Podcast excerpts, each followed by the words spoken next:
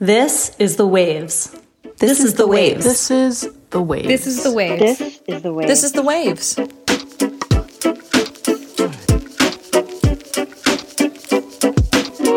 Welcome to The Waves, Slate's podcast about gender, feminism, and today, our skin.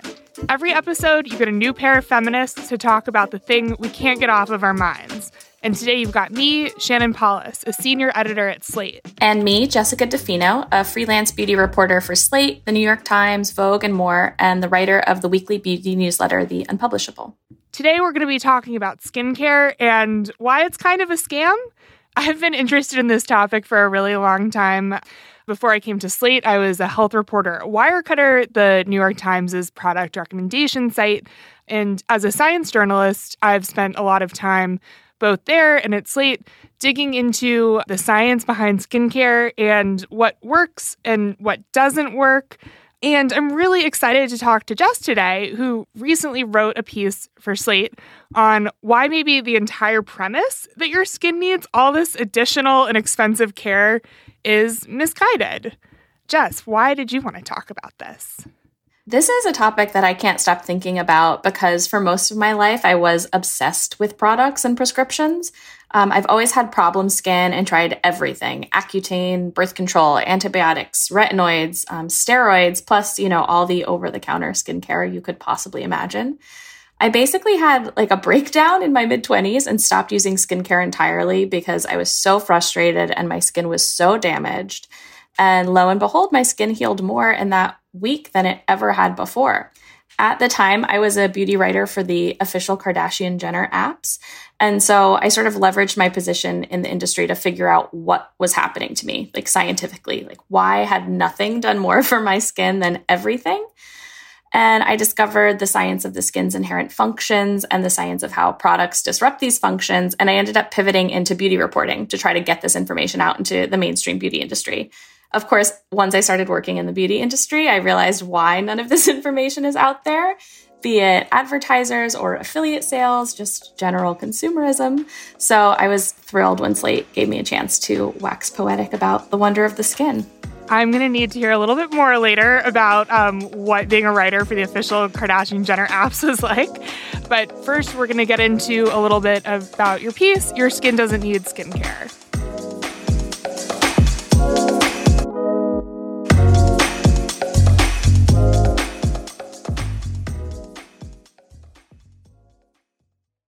Waves listeners, if you're loving the show and want to hear more, subscribe to our feed. New episodes come out every Thursday morning. While you're there, check out our other episodes too, like last week's about women in the fitness industry. For the ones who work hard to ensure their crew can always go the extra mile, and the ones who get in early so everyone can go home on time, there's Grainger, offering professional grade supplies backed by product experts so you can quickly and easily find what you need. Plus, you can count on access to a committed team ready to go the extra mile for you. Call, clickgrainger.com, or just stop by. Grainger, for the ones who get it done.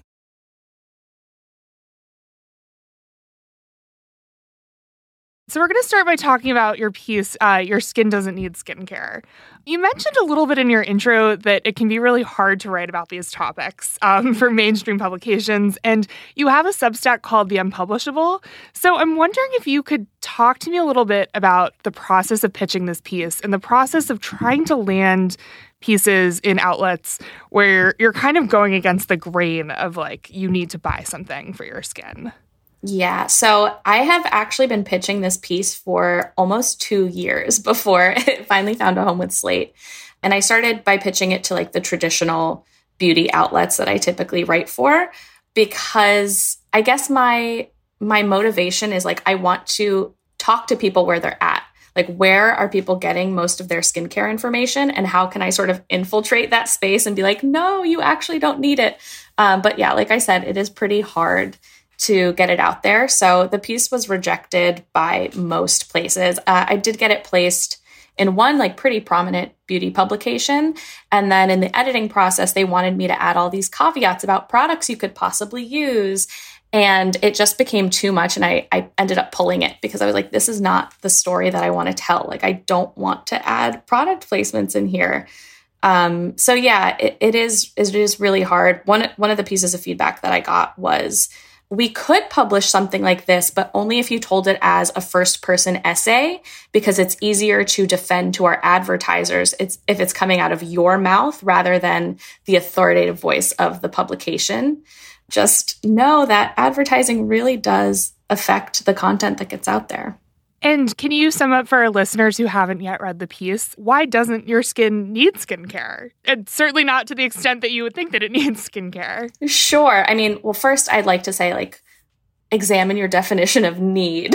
a lot of people were upset at the at the headline. They were like, "What do you mean my skin doesn't need skincare?"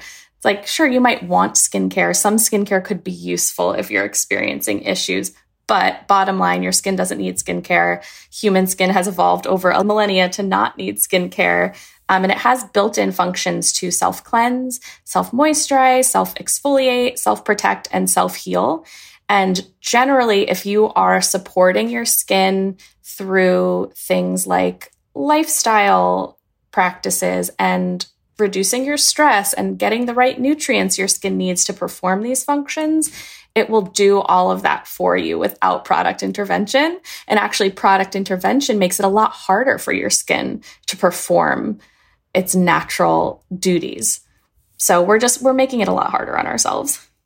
You have this one line in the piece that I really like that says, Where do you think the big beauty brands get all of their ideas anyway?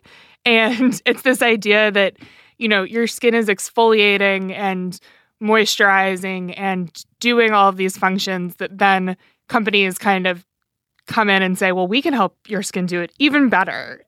Exactly. Yeah. I mean, the, the basis of basically any product on the market is rooted in what does the skin need and what does the skin already do and how can we outsource this function to a product to make money basically even even as far as the ingredients that are marketed like some of the trendiest ingredients right now ceramides peptides hyaluronic acid collagen probiotics prebiotics your body produces all of these things naturally your skin has them naturally i sort of think of it as a form of extractive capitalism because it's this industry coming in saying, oh, wow, look at what the skin can do. Let's find a way to take this away, put it in a bottle, and sell it back to them.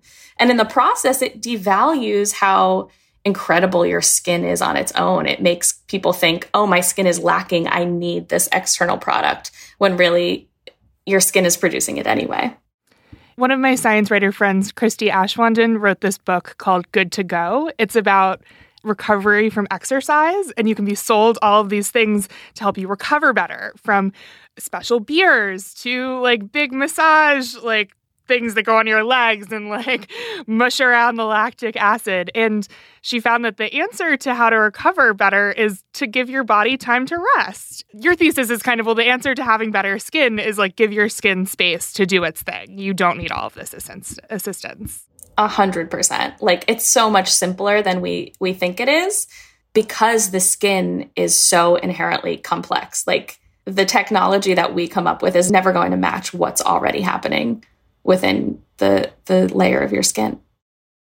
So you do do some things to your skin. What is your skincare routine like right now? Yeah, my skincare routine is really minimal. Like some days I'll do nothing, especially if I'm in writing mode and I'm just like home at my desk, not going anywhere. Like I won't wash my face. It's fine. I cleanse at night with pure Manuka honey. So Manuka honey is it's incredible. It's a humectant, it's a prebiotic, it's an antioxidant, um, and it has like a lot of natural um, skin healing properties. Like even Western hospitals will keep it um, in burn units because it's so effective at, at healing compromised skin. So I just cleanse with Manuka honey, rinse that off with water. And at night, I, I don't put anything else on. Night is sort of when your skin goes into like repair and renew mode. And in order to do that, it needs to communicate with its environment to see like what's happening. What do I need? What sort of protective mechanisms do I need to kick into gear? So I like to just leave nothing on my skin at night. I do have skin that's on the drier side since I was on Accutane in my younger years, and that um, damaged the function of my sebaceous gland. So my skin doesn't produce enough oil naturally. So if my skin is feeling dry during the day, I'll use jojoba oil. I'll apply it onto damp skin. Jojoba oil is um, a 97% chemical match to human sebum. So the skin really responds well to it because it recognizes it as like, oh, this is something we know how to work with. Um, and yeah, that that's basically it. Manuka and jojoba are like my my go tos. And then of course, I always like I do use SPF when I go outside. People are, that's like the number one question I get when I say don't use skincare. Everyone's like, well, what about sun protection? Yes, of course, I use SPF. I use uh, Kari Gran Essential SPF. SPF is the most underrated skincare product, in my opinion. I like think that all of the like, you know, anti aging products that are like, this will help like reduce wrinkles and da da da da da. Like when I've talked to dermatologists um, for reporting, they've said really the most important thing is to just protect your skin in the first place, whether it's SPF or like wearing a hat, like that. That will do the trick. And you don't have to buy expensive SPF. You can find SPF in bulk at Walmart, or even if you want mineral SPF, that's at your average CVS. You can find like zinc, zinc based SPF that was like this huge eye opener that like wow, skincare is like even if you're coming at it from a vanity perspective, it's just so much more complicated than it needs to be when you like really start getting caught up in like which cream is best. Is, can I spend like you know this much money on a drunk elephant, whatever? And,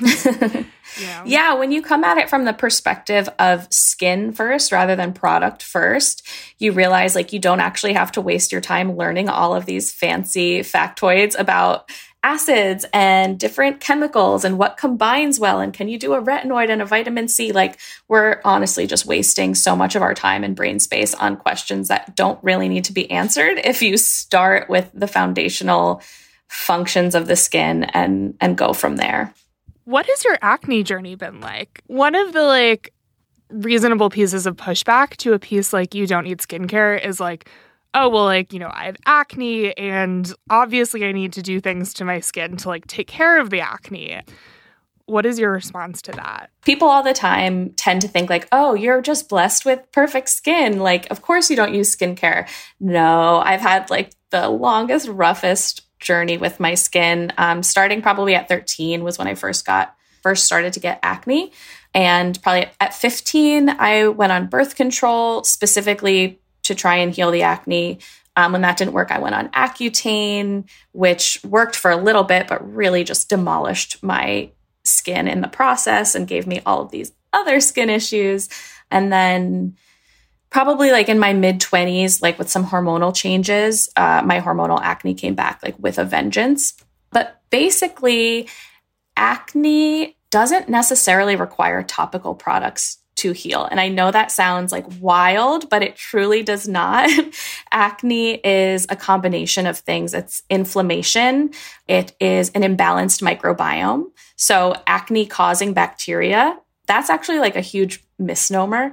It's the P. acnes bacteria it's present on healthy skin microbiomes. Your skin actually needs it in order to function. And actually, that bacteria produces antioxidants that actually help protect your skin. So you need that to a degree. When the skin microbiome is compromised, it can cause an overgrowth of that particular bacteria, which can cause acne. And then you have to look at, well, why is my skin microbiome compromised? And a lot of that comes down to product interference on the surface. And a lot of it comes down to gut issues because the gut and the skin are inherently interconnected. The gut, the brain, and the skin actually all start out as the same bit of embryonic tissue in utero. It forms something called the gut brain skin axis. So those three organs just talk to each other like for life. They are inherently connected. So basically, anything that's happening in your gut can show up on your skin.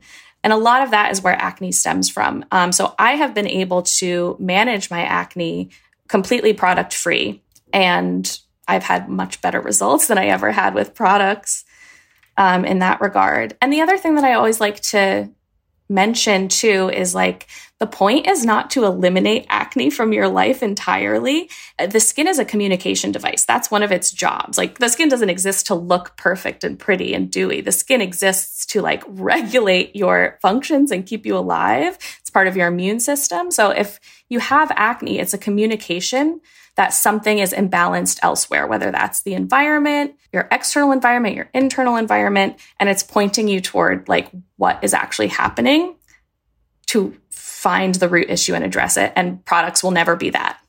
I've come down in like a little bit of a different place with you on the topical stuff. Actually, one of my best derm consults ever happened early in the pandemic when everything was virtual. And I like sent in pictures of like st- some stubborn acne and I think because they couldn't spend a lot of time recommending complicated things to me or trying to upsell me on like a chemical peel, which has also happened. He was like, just go to the drugstore, get something with this ingredient, put it on at this time. If you need extra help, use different. And so I've settled on like, what is compared to like many people and like my past self an extremely basic routine that has done wonders yeah, I mean, like everyone's skin is different. Everyone's skin is going to respond to different things. And like, there's also a convenience factor. Like, some people just truly do not want to deal with investigating some of these internal causes or, you know, really enjoy using skincare. And in those cases, like, products can do things. It's not that they don't have any effect. And so, if you find something that works for you and you're happy, like, great. So, Jess, I think you could just say skincare is a scam. It's kind of silly. We we don't need all of this stuff. I'm going to like move on with my life and think about something else. But you were pretty invested in thinking about skin and and what we do to our skin. Why shape your career around it? I don't think it's silly at all. I think it's really serious. Through years of researching the skin and beauty standards, which are why we do all the things we do to our skin, I've come to like understand just how harmful our beauty behaviors can be, not just in terms of skin health, which is of course a thing, but in terms of mental health. Like I think a lot of times skincare is messaged as self-care and um, tool for confidence and self-esteem, but the data bears out like a very different story. So this like all-encompassing focus on our physical appearance and manipulating it and trying to emulate a Windexed window contributes to anxiety, depression, body dysmorphia, facial dysmorphia, eating disorders, appearance obsession, um, addiction to cosmetic procedures is a very real thing, um, self harm, and, and even suicide. So it's not that these beauty behaviors are like fun and self care and self expression. Like a lot of times, they have a much deeper impact on us psychologically. And that is really what I'm interested in sort of addressing and correcting. I always say skincare culture is like dewy diet culture. It's all about manipulating your physical appearance to approximate the current cultural ideal. And just like we've seen the harm of diet culture, we can apply basically all of that to skincare culture too. Um, and just the consumerism of it all is like destroying the planet at a time when we really need to be focusing on um, the health of our environment and addressing climate change. And it's just so bizarre to me that we keep buying and buying and buying and buying these useless, unnecessary products when we need to focus on downsizing. We're going to take a quick break here, but if you want to hear more from Jess and myself on another topic, check out our Waves Plus segment, Is This Feminist? Today, we're debating whether bar soap is feminist. And please consider supporting the show by joining Slate Plus. Members get benefits like zero ads on any Slate podcast and bonus content on shows like this one. To learn more, go to slate.com slash the waves plus.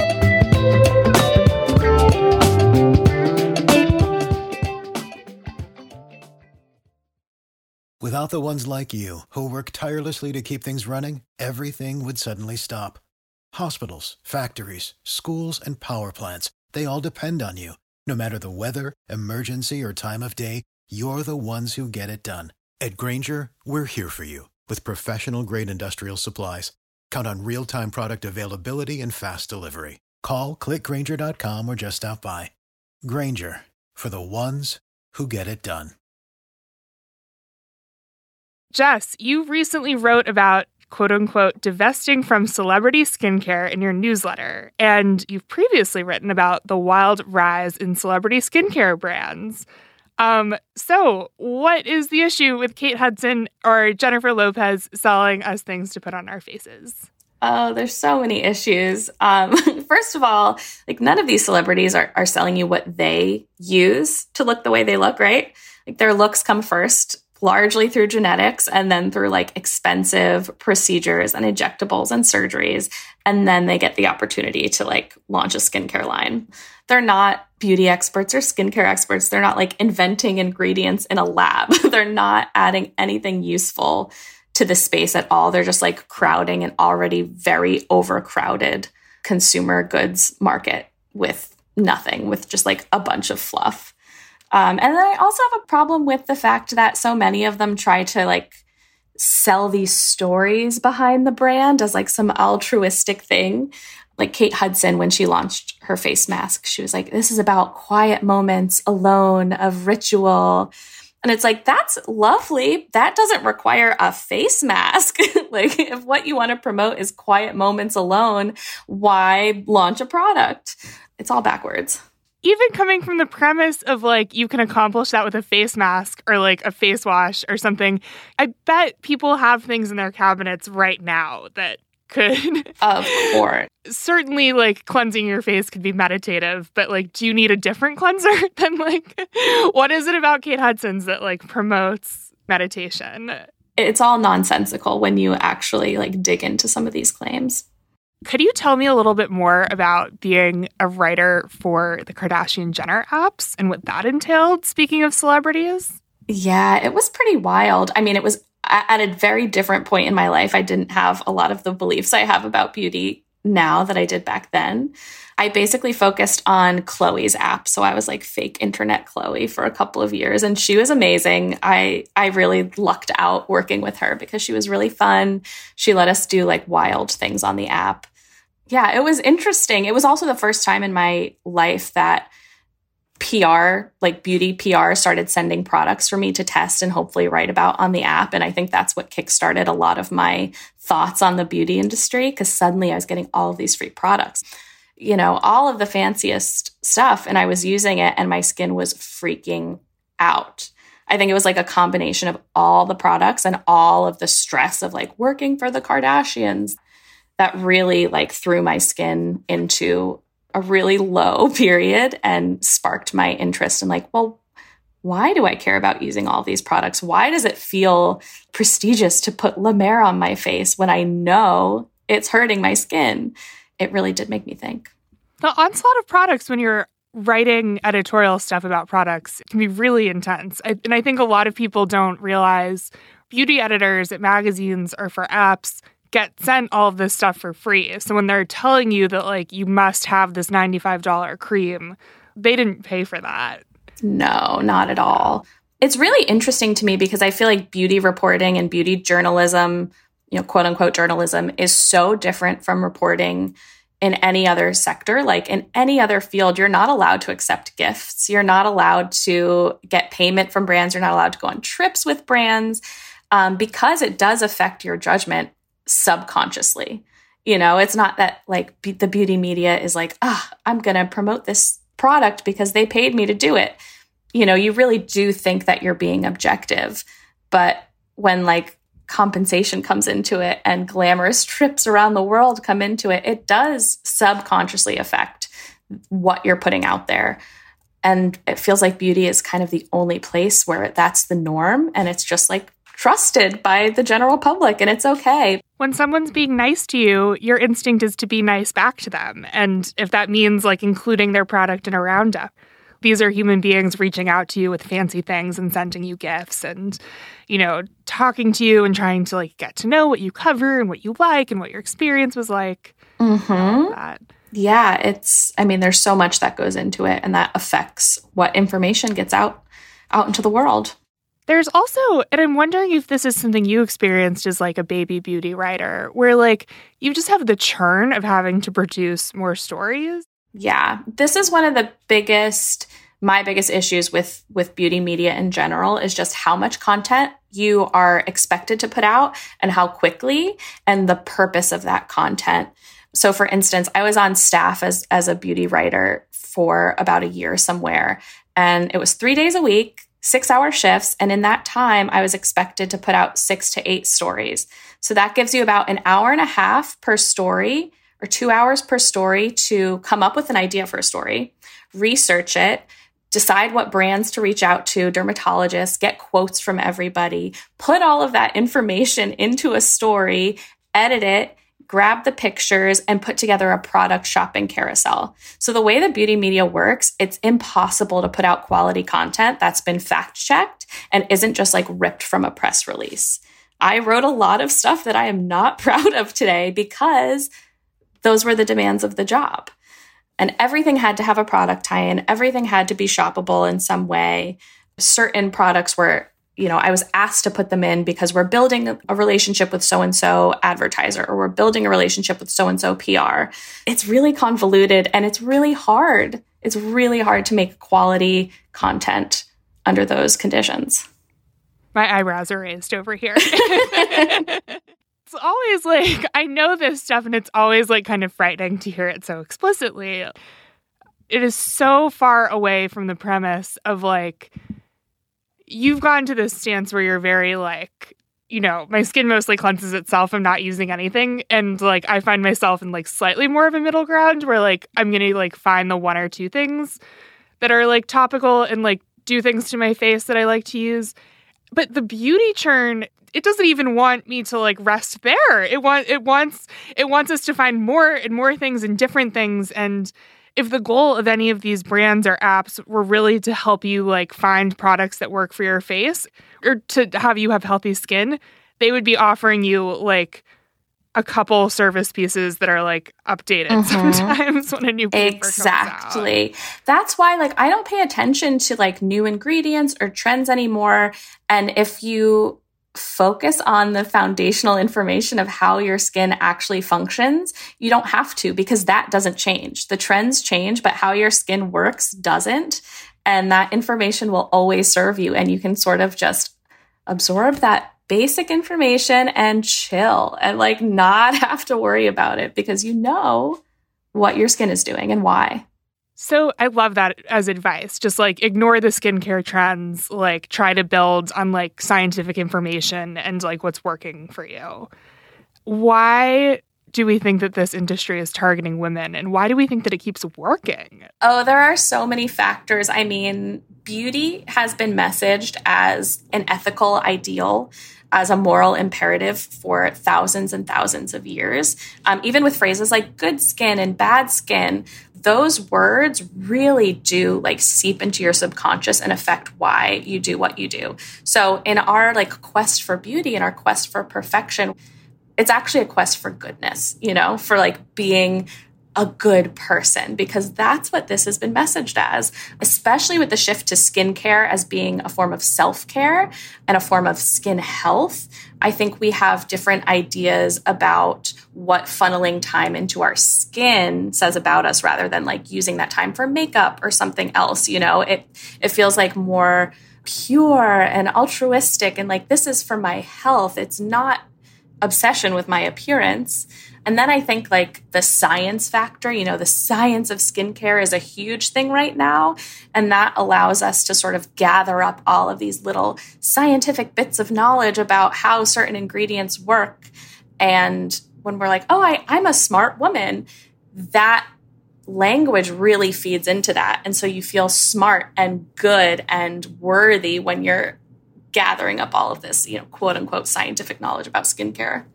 It's almost as though, like, in some ways, we're moving deeper into like a beauty obsessed culture right now. But I think in some ways, the trend towards like the science of skincare makes you think that, like, I'm not a vain person. I'm not looks obsessed, but like I am rational and I am logical and I do like being on the cutting edge of things. So like buying this stuff is going to be allow me to like show off my chemistry prowess in this kind of demented way. That's totally what it is. It's sort of like this surface level rejection of beauty and what beauty has traditionally meant. And I think we can sort of like conflate that as almost a feminist thing. Like I'm rejecting beauty and I'm embracing logic and rationale and science and health. And this is for my health and well being, when really it's just a bunch of beauty standards.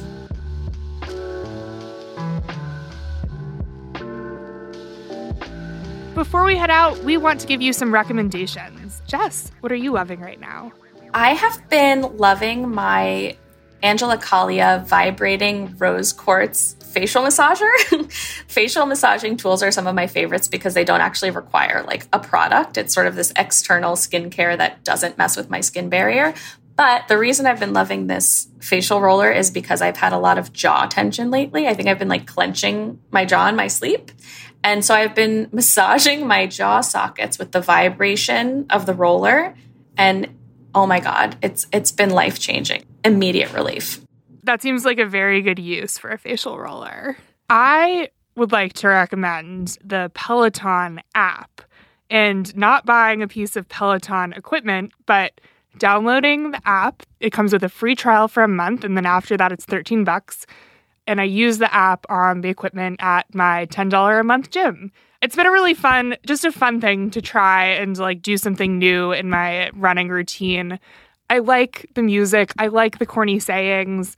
And I think in the context of this episode, what I am learning more and more about myself as I get slightly older is that the best thing that I can do for my self esteem is like go for a run. And I call it exercise goggles. I actually think that I look different after I go for like a hard run. And I think it's just my brain flooding with like endorphins and self-esteem and like feeling like my body is useful for something, et cetera, et cetera. I always say exercise is skincare because you sweat, which is an inherent cleanser. Your body produces antioxidants, so you don't have to put them on your face in a serum. and it increases circulation, which does make your face look different there you go. go for a run or whatever, whatever form of exercise um, feels good for you.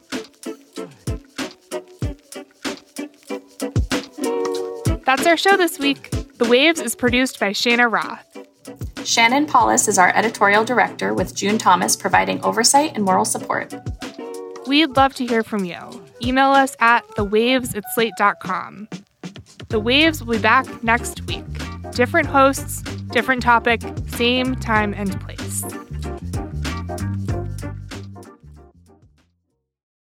For the ones who work hard to ensure their crew can always go the extra mile, and the ones who get in early so everyone can go home on time, there's Grainger, offering professional grade supplies backed by product experts so you can quickly and easily find what you need.